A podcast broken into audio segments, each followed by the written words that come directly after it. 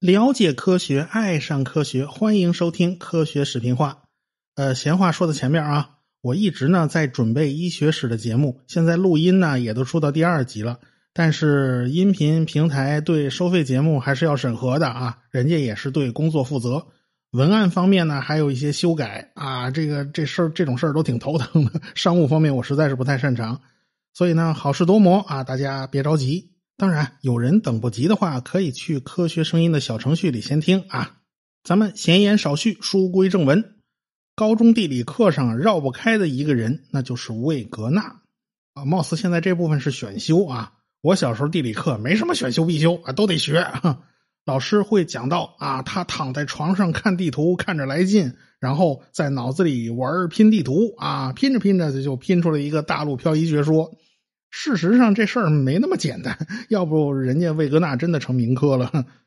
魏格纳是德国人。他一九零五年从柏林的洪堡大学毕业了，他成绩非常棒啊，他同时获得了天文学和气象学的博士啊，所以他也是个学霸。他毕业以后呢，就在林顿伯格的皇家航空气象台工作啊，听说航空气象台啊，那时候航空呢就是靠气球啊。哎，那时候魏格纳刚刚毕业，有一次他和他哥哥有机会参加热气球比赛啊，他们一不留神。就打破了当时载人热气球高空飞行的时长的世界纪录。以前的留空时间世界纪录是三十五个小时，他们俩在天上转了五十二个小时才下来啊！这是把成绩提高了一大截儿的，这是可见这哥俩是充满了冒险的基因的啊！魏格纳就是这么一个人。后来呢，魏格纳就跟着探险队到处跑，因为探险队是需要气象服务的。哎，给他留下最深刻印象的呢是格陵兰岛。格陵兰的这名字本意是绿色大地啊，其实这纯粹是忽悠，就是为了忽悠老百姓向格陵兰岛移民。充其量啊，这个岛也就是在最南端有一点点绿色的草地哈。格陵兰岛绝大部分都是白雪皑皑、千里冰封的冰川世界。魏格纳呢，在一九零六年第一次参加了格陵兰岛的探险啊，这队长是个丹麦人。目标呢是格陵兰岛最后一个人类未知的地区——东北海岸啊。考察队的前进基地呢是一个叫丹麦港的地方，啊，靠近海边，方便补给啊。说是个港口，其实没什么人。魏格纳在这儿呢就造了一个气象观测站啊，他用风筝啊，还有气球啊，观测北极的气候，这才是他的本职工作嘛。他是气象学家嘛。到现在啊，丹麦港那儿还是有人的。据说这个气象站里头有六个人驻守啊，这可以算是魏格纳的那个后继者吧？这是魏格纳开的头啊。这次探险呢不算顺利啊，探险队队长和他的两个同事啊最后死了啊，这个命丧荒野冰原呐。考察这种地方的确是要冒着生命危险的。后来呢，魏格纳就回了德国。一九零八年，在马尔堡大学担任天文学和气象学的讲师。啊，他一边教书一边研究气候。其实他是在这个期间呢，对地图发生兴趣的。讲故事的人，他特别喜欢这种躺在病床上灵光乍现的这种桥段。其实魏格纳思考这件事儿，他不是一天两天的，而且他也不见得就是完全依靠他的灵光乍现啊，自己突然想出来的。因为啊，发现南美和非洲的地图能拼到一起的人也不止他一个。很难说呢，他就没有受过前人的启发。一开始啊，他可能纯粹就是好奇，他就发现，哎，这个地图怎么就能拼到一块呢？这完全可能是个巧合。但是到了一九一一年，他看到了一份论文，他心里头一看，咯噔一下子，他似乎就开了窍了。这是一篇很老的论文了，是一八八五年奥地利地质学家叫爱德华修斯发表的一篇文章啊。在一九一一年的秋天啊，这都隔了多少年了？这魏格纳在。马尔堡大学的图书馆里面偶然翻到了，那这篇文章写了些啥呢？大约就是说呀，在非洲、南美洲、印度、澳大利亚以及南极洲发现了相同的动物化石，这些动物啊基本分布在同一个时代的地层之中。那么问题来啦，你该如何解释这个现象呢？像爱德华修斯啊就认为，过去在海平面降低的时候。大洋底下某些地方地势比较高啊，这些地方就露出水面了。恰好就形成了连接各个大陆的路桥。于是呢，各种动物就可以溜溜达达的自由来去啊，畅通无阻。后来呢，海平面上涨了，这水就把这些大陆桥啊都给淹没了。呃，各个大陆呢又被分隔开了，这就是所谓的大陆桥的假说。这个说法呢，得到了地质学界的认可。作为一个职业的气象学家，魏格纳就有点敏感了。他发现啊，休斯的文章里面包含了很多隐含信息。休斯自己可能都不一定意识得到啊，这些信息是有用的。比如说，赤道地区竟然发现了两亿多年前的冰川沉积物。这赤道地区怎么会有冰川呢？难道这个地方曾经很冷吗？那你难道这地方它不在热带吗？那大陆它又不能跑，是不是？但是魏格纳的思想逐渐就变得清晰起来了。他知道在格陵兰岛上发现过煤，在南极也发现过煤。煤都是古代的森林被埋在地下形成的。假如大陆是固定不动的，那么格陵兰和南极那么冷的地方，怎么会有这么多的森林呢？这可能吗？除非几亿年前这两块地方不在现在的位置上，他们都有可能在更暖和的地方，否则这又怎么解释呢？是不是？还有一个问题，就是我们上次讲过的开尔文爵士的理论啊，说地球是在逐渐变冷的，因为慢慢散热嘛。因为热胀冷缩，这个地球的体积缩小了，于是地球表面积就变得变得皱皱巴巴的。那么，地球表面积它总是不变的，是吧？你把那些皱皱巴巴的地方都摊平的话啊，那这个球应该有多大呢？哎呀，这个一算呐，这地球的直径比原来这个大得多啊，这大的还挺挺吓人的。那这就和热胀冷缩不相符啊！热胀冷缩能胀多少呢？所以这个说法是不对的。假如地球因为热胀冷缩而变得皱皱巴巴呢？那么这些皱纹的分布应该是平均的吧？啊，可是现在显然不是平均分布，这又是为什么呢？哎，过去的理论显然是有问题的，而且这个问题还不小。所以呢，一九一二年的一月六号，魏格纳在法兰克福的地质协会上正式提出了大陆漂移假说。所以，一个玩气象的就闯进了地质学界，所以根本就没人理他啊！你算哪根葱啊？各位地质学界的专家学者们正吵得不可开交呢啊，哪有功夫理他呢？最多觉得这个人啊骨骼清奇，看你啊天庭饱满，可惜印堂发暗。你那个想法实在是不着调啊！哎，所以呢，魏格纳在一月十号的时候，就马尔堡的科学协会上又讲了一次，他第二次演讲依然没有人搭理他，他又碰了一鼻子灰。魏格纳当时感觉啊，是自己的证据不够过硬啊，只是个猜想，有很多东西是理论推导，所以呢，人家才会不理他啊。这个地质学你还是要敲石头的，还是要讲证据的嘛，对吧？哎，所以呢，他就要搞找到更多的证据。所以魏格纳呢，就从三个方向下手。首先，他对现在的地球表面的海拔高度进行了统计，以前这事儿都没人干过啊。他发现。海平面以上一百米以及海平面以下四千七百米这两个高度范围啊，是地球表面分布最广的。那么这又说明什么呢？那就说明啊，地球上虽然有高山、有峡谷、有靠近海岸非常平坦、非常低的地方，但是这些呢都不是主流。主要的地方大部分都是大约一百米高。那也就是说，大陆整个整个平平坦坦的，就像一个大方块嘛。海底呢，普遍都是。四千七百米这个深度范围，那么也就是说，呃，大陆跟海底啊，差不多就是两层蛋糕啊，就像两层蛋糕，一层压在另外一层上。哎，所以当时魏格纳呢就打了个比方，他说的海底就像是水，大陆就像是漂在水上的冰块啊，起码他当时就是这么理解的。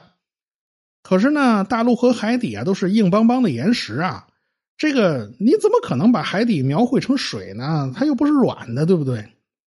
可是魏格纳呢，在格陵兰岛他见到过冰川。别看呐，这个冰啊冻得硬邦邦的啊，而且还似乎还很脆，一砸能碎了。但是冰是具有塑性的，是可以变形的。所以呢，冰是可以非常非常缓慢流动的。哎，魏格纳因为他在格陵兰岛考察过，他有这个直观的感受，所以他非常容易接受这种理念啊。这个说不定啊，那个岩石它也是软的，它其实也能流动呢。哎，这所以概念，他观念上他没有什么抵触情绪。当然，魏格纳还有其他证据。你想啊，假如是一张报纸被撕碎了，你在拼碎片的时候，你不仅要碎片的边缘形状要能对得上茬儿，上面的文字内容你也得对上才行。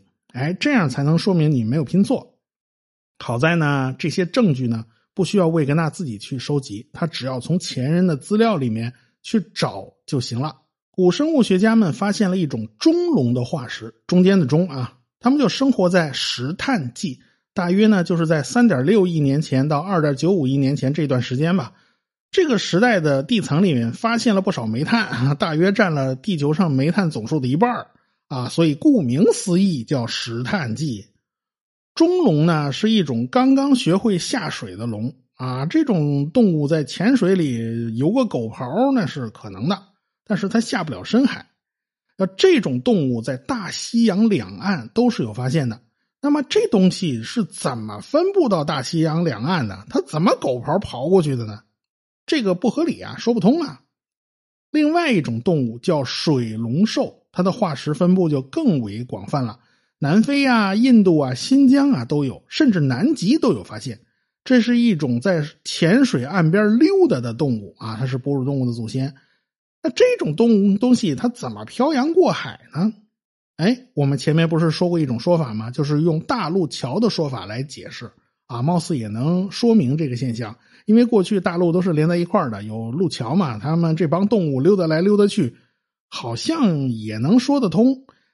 那么植物呢？有一种植物叫蛇羊齿，这种植物的化石在北美、非洲、澳大利亚、印度都有发现。植物可没有腿儿哦，它是如何扩散过去的呢？哎，假如它是扩散过去的，扩散总要时间呐。它出现在这里跟出现在那里，它怎么会在同一时期的地层里面？它连个时间差都没有呢？哎，总之。魏格纳就把这些个动植物的分布啊，当做报纸上的文字，他就发现把大陆的轮廓拼在一起，这些纹路大致也都能对得上茬儿这是一个非常严谨的证据。哦，看来不只是拼地图，这是看形状。仅有这些证据还是不够的。